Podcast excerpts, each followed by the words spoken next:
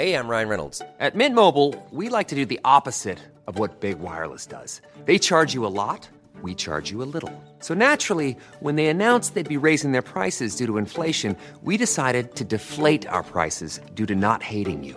That's right. We're cutting the price of Mint Unlimited from $30 a month to just $15 a month. Give it a try at mintmobile.com slash switch. $45 upfront for three months plus taxes and fees. Promo rate for new customers for limited time. Unlimited more than 40 gigabytes per month. Slows. Full terms at mintmobile.com. Everybody in your crew identifies as either Big Mac Burger, McNuggets, or McCrispy Sandwich. But you're the filet fish Sandwich all day. That crispy fish, that savory tartar sauce, that melty cheese, that pillowy bun. Yeah, you get it. Every time. And if you love the filet of fish, right now you can catch two of the classics you love for just $6. Limited time only. Price and participation may vary. Cannot be combined with any other offer. Single item at regular price. Ba da ba ba ba.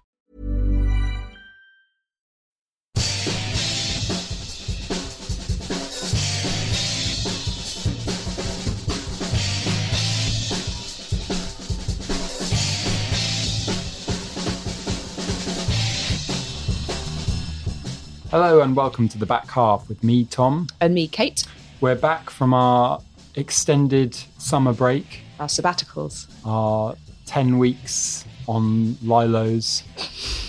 I was in a treehouse Were you? in what were Austria. you doing in the treehouse? So it was a treehouse that was built by a, an architect um, who'd obviously wanted to do it since he was a child, and his wife had allowed him to, to build this treehouse in the garden as long as he put it on Airbnb. So it's quite new, and it's in Austria, um, and it's giant. It's like four pine trees that he's adapted into a treehouse with all the mod cons like DVD players and toilets. So does it sit in between four trees? Yes, it's balanced on four trees, but it's got like two bedrooms, two sun decks, and then loads of hammocks underneath it, and a big nest of hornets In the house? in, the, trees? trees. But they don't bother you because they're kind of happy because they've got tree to go in. So actually, you're kind of very close to what could sting you, but it doesn't come in. It's really great. What about you? I was mainly driving around the west of Ireland listening to songs from Trolls the movie with my kids, which was fun. What are the songs of a- the movie? Trolls the movie. You're like? kidding. Yeah, I don't know. Funnily enough, Ariana Grande's on there. Which song? which we were going to talk about later. I, I, I it's uh, just a noise. sure. It's just it's just trolls music. Who else is on there? Justin Timberlake's on there. Mm-hmm. They do this thing. I don't know whether this is. I guess this is a thing with kids' movies, and I suppose I'm aware of it from Shrek and things like that. Like, do you remember at the end of Shrek they do the Monkees? I'm a believer. Mm. So it's kind of covers, sort of odd covers of of things done with the voice of Poppy, the troll. Mm. Yeah, Classic tunes sung by trolls. Class- classic tunes sung by trolls. Yeah, But yes, we are we are returning to uh, Ariana Grande later in our program, and we're also going to be talking about ITV's great, now in its third season, detective series Unforgotten. and, we'll have a non-anniversary Going back a few years, something important that happened that we thought was interesting From our and pasts. From our past. Uh, let's push on.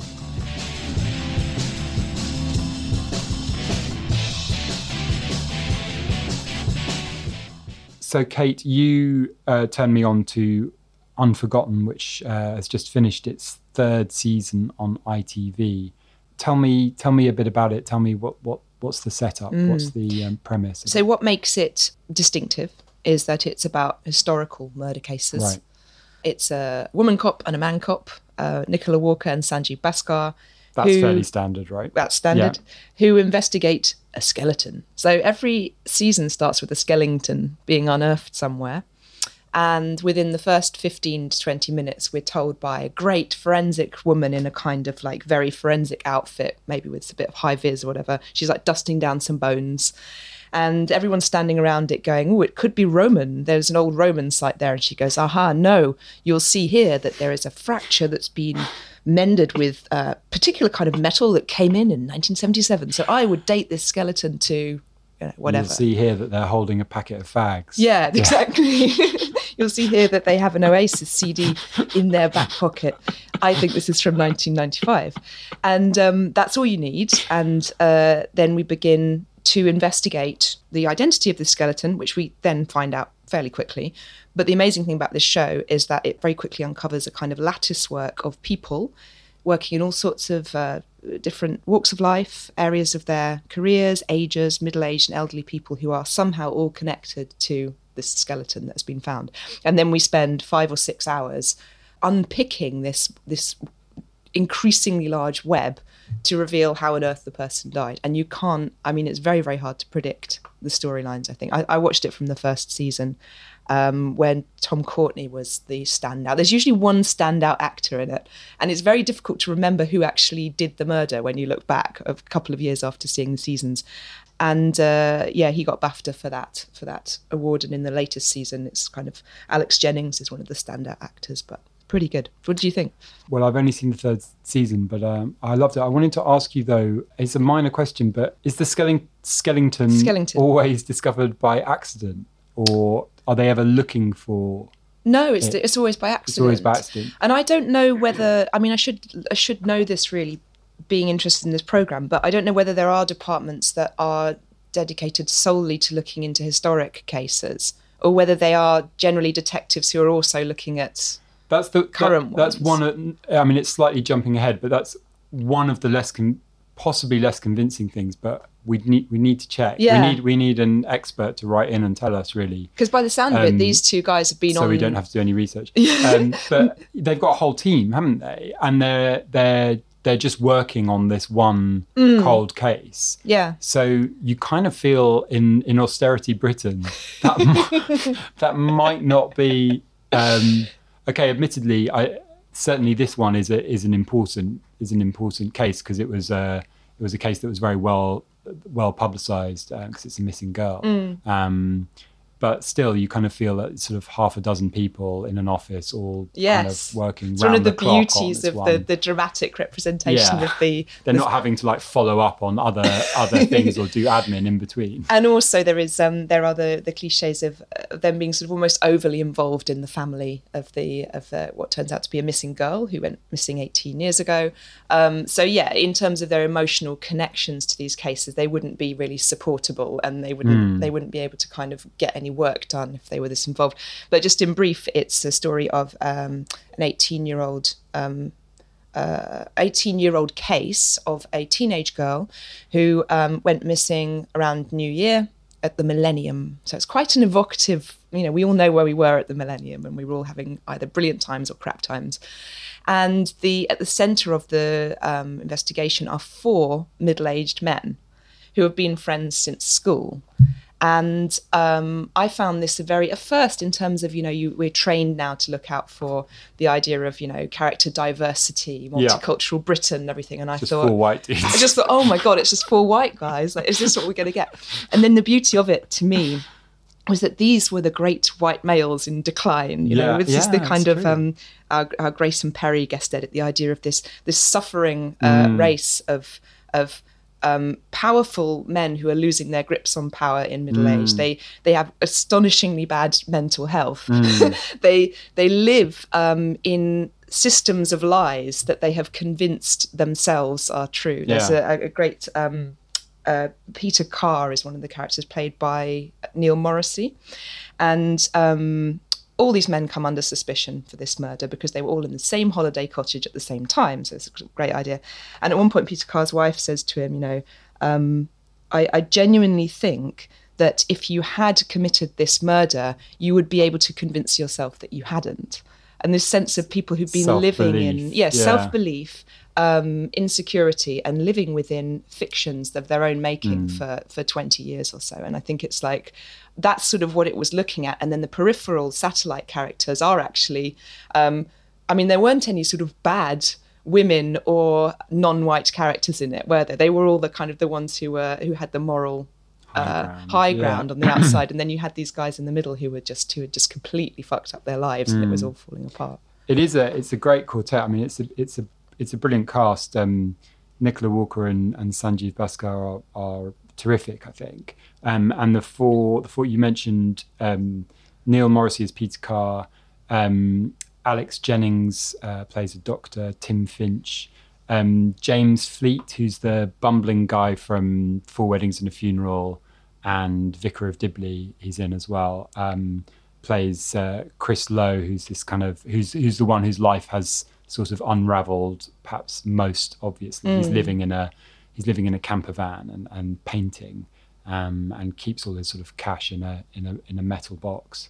And I'm missing one, aren't I? Oh, James. The, there's a character, James Hollis, who's a sort of um, John Humphrys type character, isn't he? Um, he's a he's a sort of media celebrity. He hosts a quiz show, but in a very sort of serious John Humphrys way. Yeah. Um, and that's um, Kevin McNally, who seemed familiar to me, but I, I couldn't tell you uh, what, what I thought they, done. they just looked the, the part Mm, so well, didn't totally, they? The yeah. casting. The other thing about it, I think, is extremely understated um, program in some ways, and you can see the the acting that you get from Nicola Walker and Sanjeev Bhaskar also carries into. Um, I thought in the character character of Alex Jennings, who plays the the doctor Tim Finch, was that they're almost slightly embarrassed by being on screen in the best possible way. It feels a very sort of British, understated sort of um, presentation they do. So Nicola Walker will get these lines, which you would get in any American um, sort of detective show, like. Let's find this killer and give the family the peace that they deserve and stuff like that. But she says everything like looking down into her cardigan, um, almost smiling, Yeah. like she's embarrassed by Yeah. everything, mumbling. Yeah. And Sanjeev Bhaskar has a kind of a backstory that's been going through all the seasons where he sort of at some point was very attracted to her romantically. That both their kind of home lives were slightly on shaky ground, and now he's got a lot of affection for her. But he's sort of almost embarrassed by that cliche as well. Like he's it's like Sarge this, Sarge that, and he does care for her, but it's sort of like oh god, it's a bit cringy. And then in in um, the Alex Jennings character, who is uh, he's like the masterpiece of this of this program really he plays the, the the sort of village doctor whose ability to show uh, compassion to his patients and to listen to them is also done in an incredibly understated way. I, what did you think of his like? Was he effective for you as a as a doctor? Like, did you believe him? Yeah, I mean the the character development um, for all four is very good in that you're you know in a in a very classic way you're kind of presented with what seems a fully formed character and then um, as the episodes go on they're they're all sort of unpicked and unraveled so he the, the Jennings character you learn that there's a sort of um, malpractice case against him but the woman is totally the woman making the case is totally discredited he's such an upstanding member of the community. He seems very sort of, you see him in all sorts of um, situations having very genuine, kind, you know, going the extra mile for his patients and his friends. And then there's a there's a great scene where um, he just sends back a bottle uh, of wine in a restaurant because it's corked. Oh yeah. Uh, and um, it's just a brilliant um, uh, it's a brilliant insight into what could be you know another side to another, another side to its character it's corked you don't need to check i've told you yeah. it's corked that was so that that was one of um, watching this uh, with my wife Claire over the last few few uh, days. Um, it's corked became one of the one of the, their sort of catchphrases. one of the most passag Uh, things you can d- say to each uh, other. The other, the others being um, "Great work, Fran." There's a, one of the sort of uh, DCs on the case is this woman Fran who just who just sort of disappears for a few hours and then comes back with a, an amazing thing she's worked out. So. Uh, I, like one spin-off series, I think, is uh, you know the adventures of the adventures of Fran. the Adventures of Fran. Um, but no, I thought Jennings, I thought Jennings was brilliant. And and just to go back to what you're saying about Nicola Walker, who is very distinctive, uh, has a very distinctive style Mm. anyway. Um, Very odd style, I think. yeah, I mean she she is she is brilliant. I'm um, what else have we seen her in? Um, uh, she's done a lot of stage work. She's in Last Tango in Halifax. It's this this amazing sort of half broken smile that she has, which is totally unique to her, I think. And I think she she does it very effectively. Um, when we're watching those scenes that you're just talking about, where she's she's kind of um, uh, summing things up to her team, or giving them instructions. Um, again, Claire, who, who's a teacher, is like she's really bad at presenting.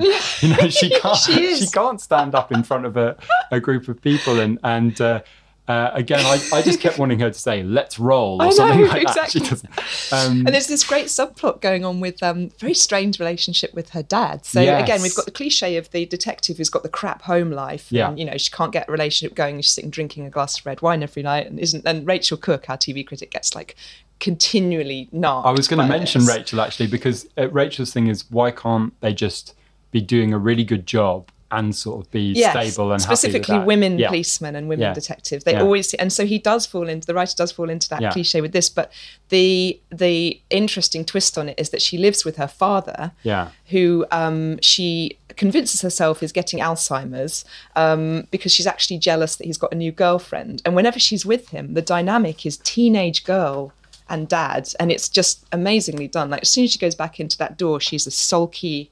Can't look him in the eye, rejecting him when he tries to give her a cuddle and all that kind of thing. Um, I was just thinking about uh, Jennings as well, and the the sort of sense that I also got with him in the sort of soft-spoken, almost non-acting that he does. and Yeah. full of pauses and the way he sort of looks down at his chest when he talks as well. And I don't know how he researched this, but there are two scenes where you see his kindness, his sort of uh, what we then discover is a kind of learned kindness. One of which when he goes to a patient who's lost his elderly wife, and the other one when he goes to visit uh, his his school friend who's now living in a camper van. And I was just thinking like what he's what he's doing with them. That he's sort of fully engaged with them. He's very reassuring, very unpressurizing. He tells them that what they're feeling is completely natural. He gives them a few options and offers to help. He reassures them that he's there, um, and then he, they don't have to do anything they don't want to do. And so you get these like little vignettes of like, this is wow, this is one of the most amazing, supportive characters in this in this show. And then obviously we, as it, we're not going to give any spoilers, but you, the the fronts that these guys are putting on are kind of dropped as it as it progresses. it's it is well written, isn't it? Chris Lang is the writer, and um, it's just very unshowy in the in the writing, um, and and in the filming style. Actually, I was thinking about um, other things like um, uh, Collateral, the David Hare um, uh, recent sort of crime crime drama, which was all very kind of gritty and stylish in in the in the filming, or even you know you don't you have none of that here. You have none of the sort of epic landscape shots of um, oh you have a little bit of that um, but not much of that kind of epic landscape shots of happy valley. It's just very straightforward um, storytelling unfussy. Um, but well done and i think um, in some ways even um, done more effectively than things like um, jack thorne's kiri which, which we we both liked i think. Some people were, were uh, were very critical of that. But That was very stylized it was, in its and, dialogue. and it over it kind of stepped into staginess, didn't it? Mm. Um, and there are there are a few stagey moments in this, but um, one thing it shares with that, and I wanted to see what you thought of this, is how well do you think it? Um, you know, they've they've definitely tried to um, put in some social issues Mm. uh, into this.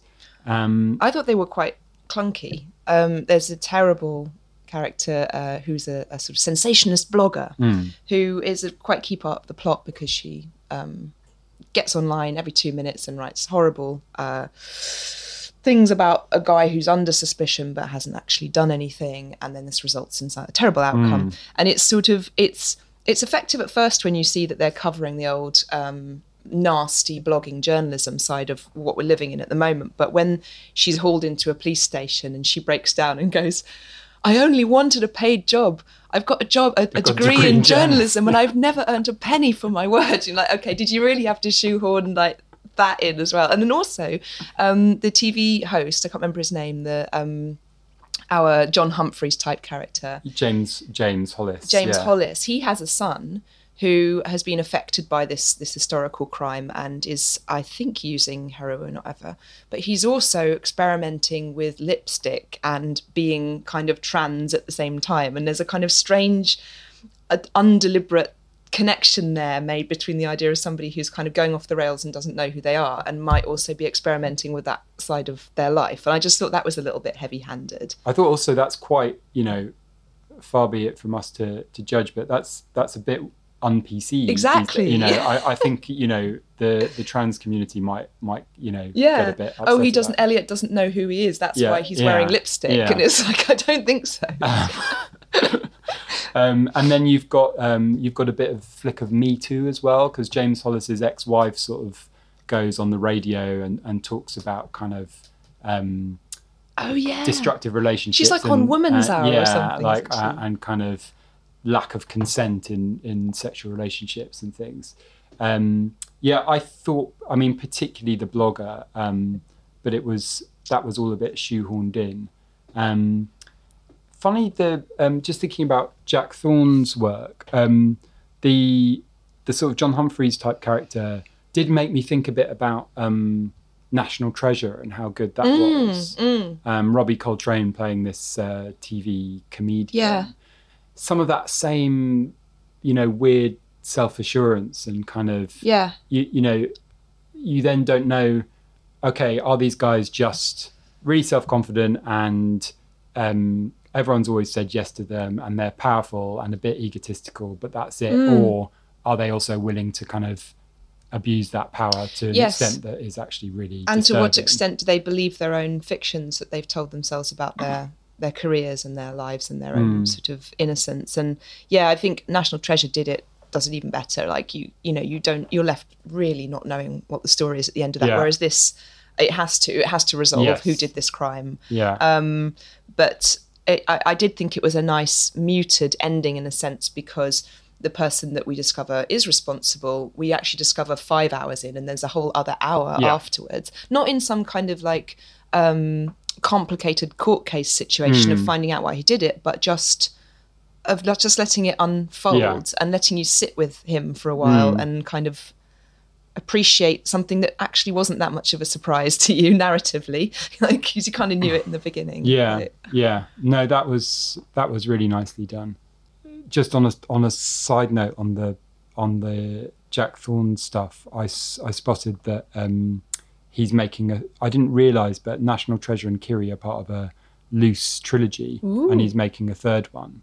But i think national treasure was so much better than kiri and and it seems like now the emphasis is on going to be on sort of issues so i'm Yeah. not sure i'm not sure yeah how well uh, they're talking about a fourth They're gonna season do of another this one, as aren't well they? Yeah. but i hope it doesn't go too issue based and too sort of um it did go a bit american in the last in the last uh episode i thought with the sort of lot of swelling music and, aerial uh, shots yeah. and, and, and them going to deliver flowers to the, the grave of the murdered girl like that's that invested in each case. And she would have had meltdown years ago if she was visiting the family of every case that she that she'd worked on. Um, the writer is chris lang yeah. who was the drummer in the housemartins oh yes. Yeah. in the 1980s, um, in a similar era to when Norman Cook was the bass player in the Housemartins, which I did not know. Do you think they're still in touch do you think they l- like the four members of uh, the four suspects in this Yes. meet up for regular Yes, dinners? love your mate. And uh, yeah, they go to like they'll book something on you know one of those restaurant apps and turn up and catch up every now and again. But I was obviously, thinking about this because I meet up with my male friends Yeah, from school every so often for dinner, and um, you until the very end actually, and I won't say what happens because we're, we're trying to avoid spoilers in this, but you they're they're sort of they're constantly trying to arrange to catch up, and then they never do until sort of I think it's the last or the penultimate episode, and it's fairly bleak. But uh, yeah, hopefully, think the, um, none of them are going to end up. well, maybe maybe the Housemartins was a great springboard for um, future careers. The way you know your yeah, what are the others doing? Yeah, well, They need to pull their socks up. Heaton's done. Oh, Heaton's done stuff, So I don't know who the other ones were. Apparently, it was a revolving door of, of musicians, a bit like the Fall. I wonder why that was. So Unforgotten, uh, all three series. I think you can watch them on ITV Player or Amazon. Yeah. a combination. You can the watch them in one go. Yeah, I don't remember anything about the second season at really. all. Is that, First is one that great, the week? third is one that great. the week one? Well, I don't know. Okay, Maybe I was sounds just like it. Sounds like it might be. So maybe one, one and three. Hey, I'm Ryan Reynolds. Recently, I asked Mint Mobile's legal team if big wireless companies are allowed to raise prices due to inflation. They said yes. And then when I asked if raising prices technically violates those onerous two year contracts, they said, What the f are you talking about, you insane Hollywood ass? F- So to recap, we're cutting the price of Mint Unlimited from $30 a month to just $15 a month. Give it a try at mintmobile.com slash switch. $45 upfront for three months plus taxes and fees. Promo rate for new customers for limited time. Unlimited more than 40 gigabytes per month. Slows. Full terms at mintmobile.com.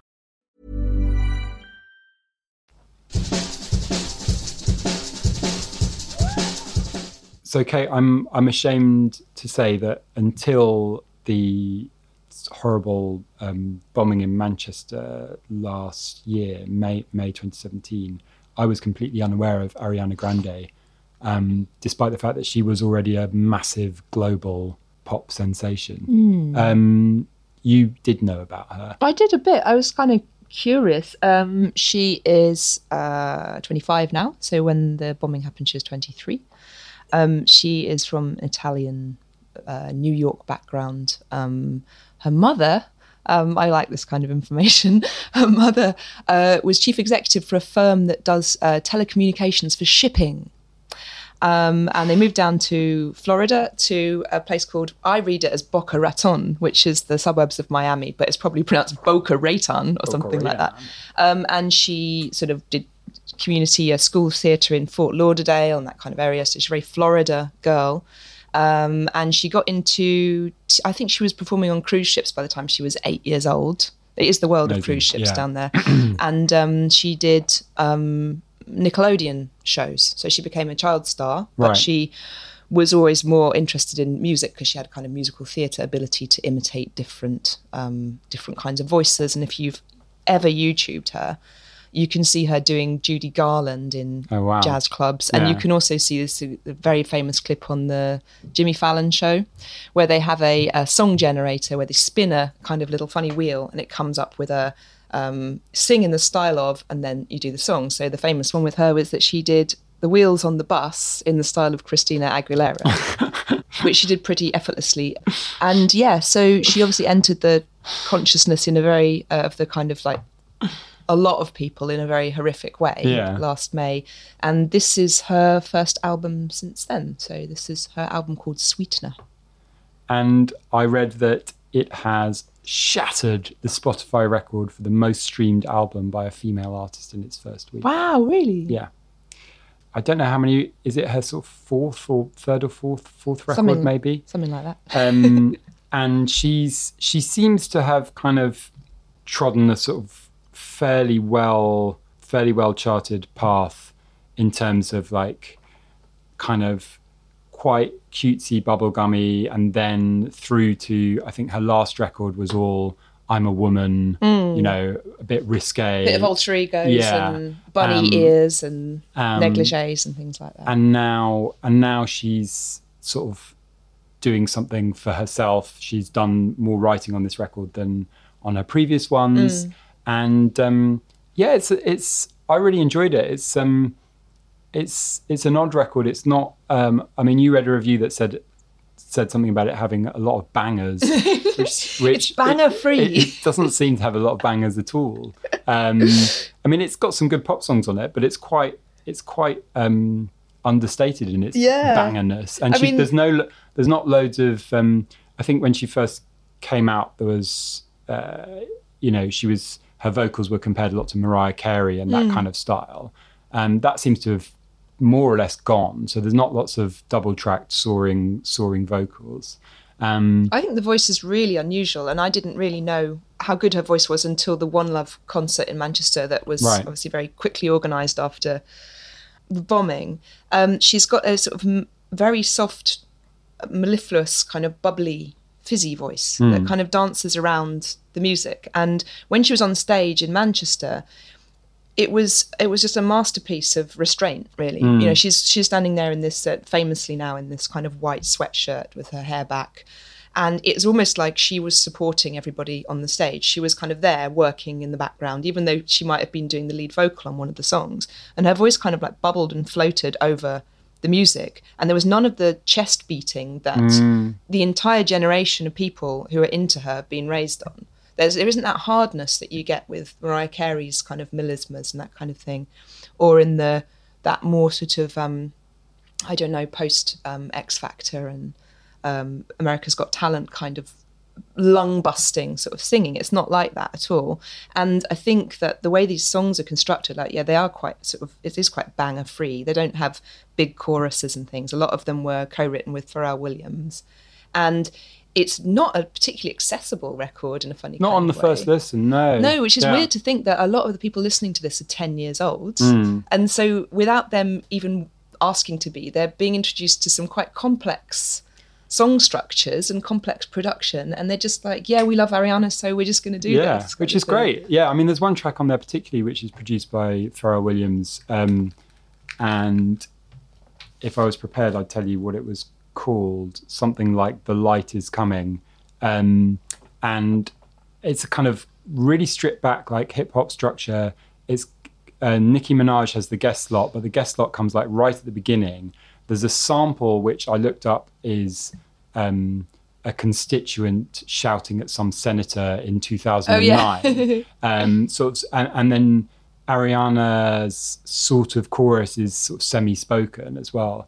Um, and yeah, it's, it's a kind of it- it's it would you would have thought it would be a bit of a curveball to the to the ten year old listener, but I suppose it's of a piece with the way in which that kind of I guess it's the it is kind of the more indie side of hip hop and R and B, the sort of Frank Ocean Yeah. type stuff is leaching into um, There's quite- into mainstream pop. Yeah, there's quite a lot of Drake instance- on it as well, I think. Yes, yeah. And I saw, you know, Tyler, the creat- creator from Odd Futures, um, tweeting like, "This is my favorite song right now." It wasn't that one, but it was another one on there. And you know, I mean, I don't know how these how these worlds overlap, but he's someone. I mean, certainly when they came out, you'd associate him with quite extreme, like anti-mainstream, quite shocking. Um, so it's kind of interesting Yeah. that that those those are blurring together. now. When I interviewed um, Jack White last year, and he was saying that the by far and away the most interesting production these days is being done in hip hop, and that that's where you get the the real use of space yes. and of impressionistic kind of um, effects really. And that also ties in with the the fashion for the visual album. So when these hmm. things are kind of i don't know if it's true in her case but when these things in beyonce's case are conceived as being like films then you do have sort of scene changes within hmm. the films which the music then has to kind of back up. So it's almost like going going backwards or something. I, the other thing I thought was interesting about it, I don't know how long these discussions must have been for what she was going to do with her new record, but I imagine an awful lot of thought went into how much she's going to acknowledge Hmm. the traumatic events and not. But it's quite a bold, positive thing to for your first single after that to be called No Tears Left to Cry. Hmm. Because if you just saw that title, you might think it was going to be a kind of rousing sort of stadium stomper, like, hey, we're all in it together. But there's something about it which is kind of able to, it feels like the album's moving on a bit from hmm. from what happens. Even the fact that the it's called Sweetener, and it's and then there's the the, the last uh, track on it is called Get Well Soon, which is full of these kind of creamy harmonies and has this sort of Janet Jackson meets Drake sort of feel. Um, but yeah, there isn't any sort of sort of real uh, getting into the nitty gritty of what of what happened. No, no Tears Left to Cry was I think written co-written with um, Max Martin, and that's the one that has the closest melodic structure to um, uh, the big hit that she had that was released after Manchester. right. So yeah, that's kind of the minor key, hmm. the sad song, hmm. but it's still quite a bold title, I think. Yeah, and to to allow that stuff to kind of inform the writing of it without sort of hitting it on the nose is is is a kind of more creatively smart and interesting way to approach it. I think hmm. probably she's funny. Like I was looking her up on on Twitter. It is still, you know, okay. This is more sort of alternative and interesting, but it's still kind of she just tweets things like. You're such a dream to me, and Yeah. gets like thirty-five thousand Yeah, exactly. retweets, and like, I think I love you. I was asking around like 28,000 retweets. why, you know, what do her fan base, you know, the people who are driving her to Yeah. become one of the biggest pop stars on the planet, what what are they really interested in? Because some of them are so young. It really is about the journey and her accessibility and her relatability, as people Hmm. like to say. So there is just a very human um, sort of pop princess side to it. But she does seem to be able to do some quite unusual, quirky, offbeat things as well. I mean, there's a song when she's got this new boyfriend called Pete Davidson, who's a comedian, and there's a song called Pete Davidson on the album. they're engaged, you know. who, who does But yeah, that? that is- who does that? Yeah. And it's really short. Yeah. It's like a joke. It's it's like, but it's wonderfully confident. It's like getting a tattoo of someone's name on your arm. Yeah. it's like here's myself, Pete Davidson. Talking of which, Pete Davidson, who I googled the other day, has a tattoo of Hillary Clinton. or is it just the words Hillary Clinton? Oh, and she's massively Hillary as well. Um, Ariana is. Um, and um, when Hillary Clinton found out about this, she she she quipped, um, "Well, that's that makes things less awkward because I've had a Pete Davidson tattoo." For years." um, yeah, there are some jokes in here, and and I just watched the video for "God Is a Woman," which is full of really, you know, over the top um, imagery of her sort of dancing in candle flames and you know um, lolling about naked in in huge vats of paint, and then um, randomly about halfway through, it just cuts to a scene of a desert um, with little craters in it, and then these kind of Jim Henson type gopher puppets pop up out of the cra- craters. One of them emits this sort of high pitched gopher scream, and then they pop down again and disappears. It's never referred to again. Has absolutely nothing to do with any other part of the video. So you know, she's she's she's she's clearly having fun. There's also a bit in that video where she's wearing like a a, um, a skin suit. Um, like a kind of beige skin suit to match her skin, but it's kind of got wrinkles in it. So it's like Nora Batty's tights. and she's like trying to look sexy, but you can see these big wrinkles down the legs. I didn't spot that.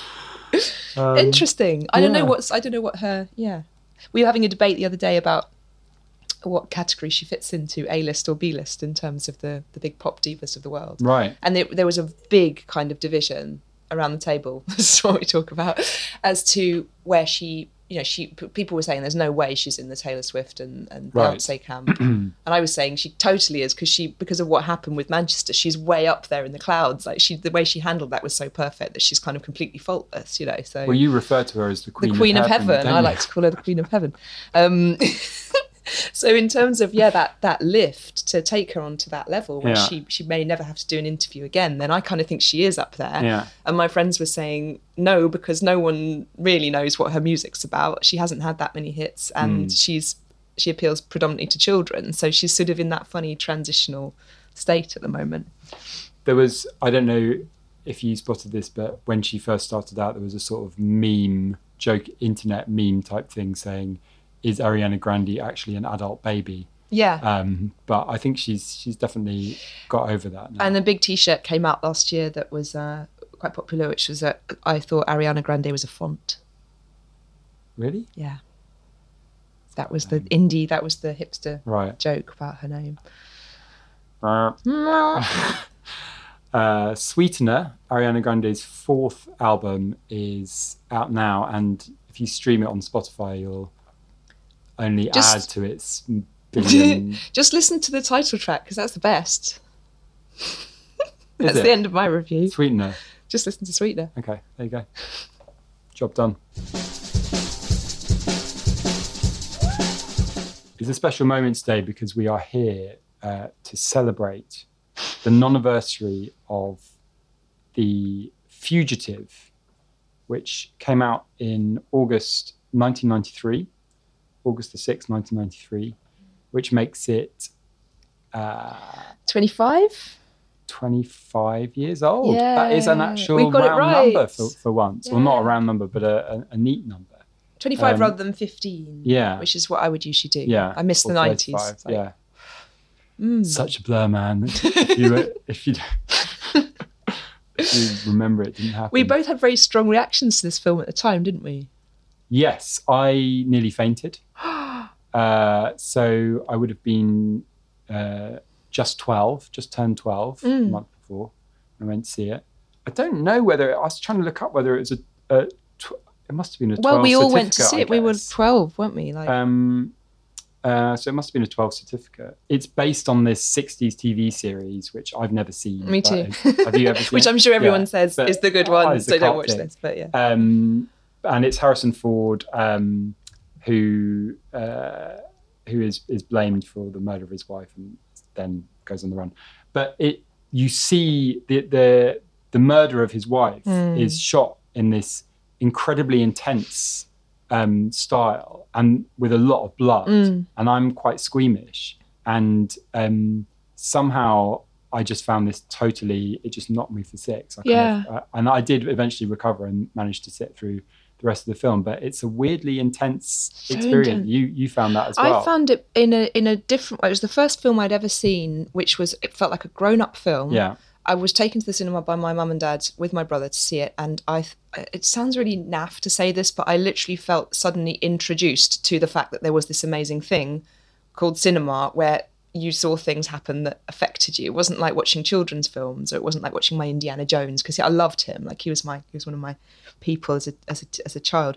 But it was the I think the sense of injustice in it and the incredible moment at the end in the laundry room, this protracted scene in the laundry room where he's uh, Harrison Ford is still trying to hide from Tommy Lee Jones, and Jones won't give up the fight to get him, but of course he's realised that he's innocent through his own. Uh, just he's just realised that during the course of the investigation, and it was just one line. He just goes, "Richard, I know you're innocent," and I thought I was going to have a heart attack.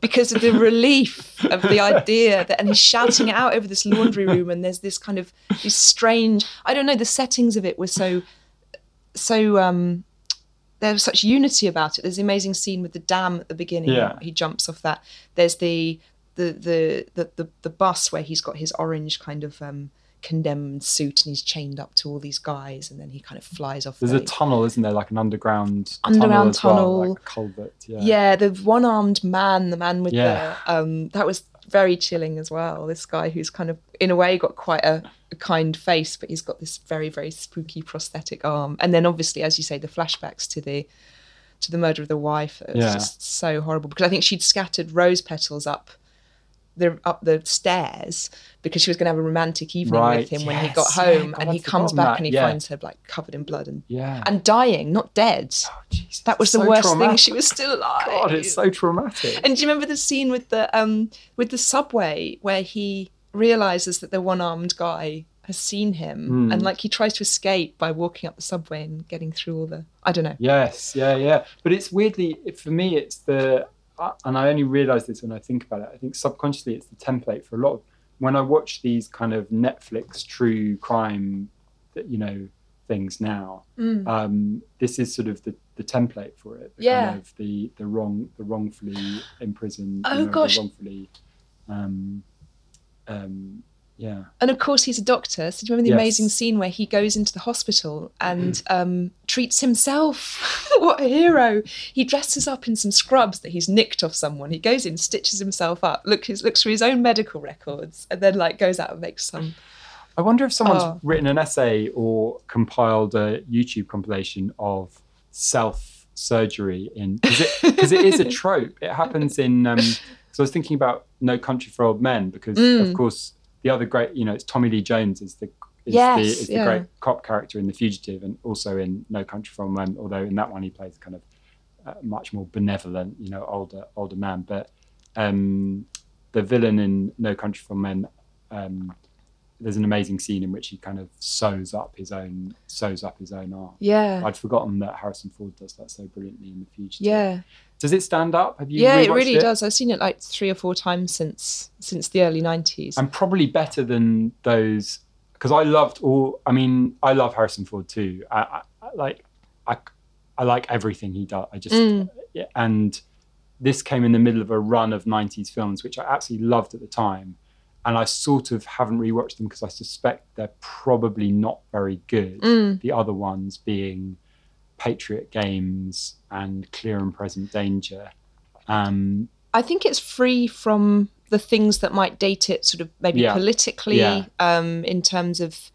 I just think it's kind of quite quite simple. So Yes. it's it doesn't got it doesn't have clunky like racist bits in it that we'd kind of think now. Oh my god, what are they doing? and it's there? not Or- kind of tying in with a big sort of military industrial complex or you no. know it's just it's it's such a kind of It's narrow. focused story yeah. And it was like it did sort of introduce it was the first introduction to me to kind of serious cinema because within the same year i then saw philadelphia and schindler's list. And i had to be carried down the steps after philadelphia because i was so upset by that. It's like you know god how are these things 12s i know schindler's list was a 15 but i swear philadelphia was 12 Yeah, you might be right.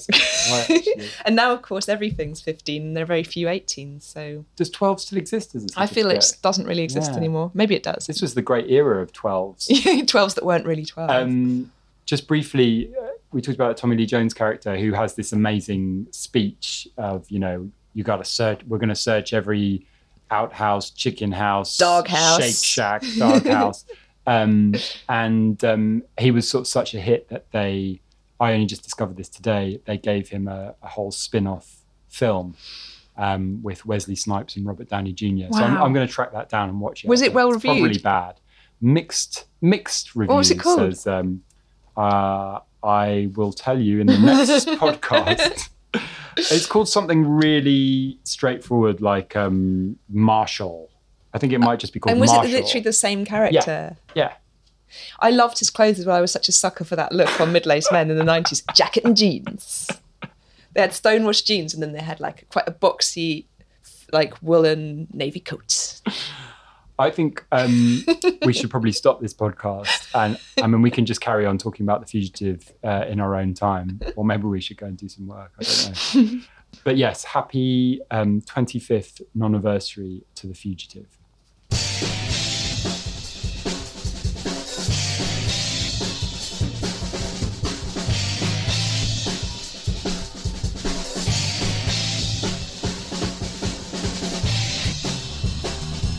Thank you for downloading this episode of The Back Half. We've been edited by Caroline Crampton and we'll be back in two weeks. Please do review us on iTunes, um, get in touch on Twitter, and all the rest. And we will be playing you out with. A nice tune that we enjoy called Godspeed. you thought it was going to be a new, you were thought it was going to be a new one, I no. thought you might. Have, I thought you might have forgotten it after four weeks ago. No, I just decided not to do my do my anatomical reference anymore. Um, a nice tune called Godspeed by Pistol Jazz.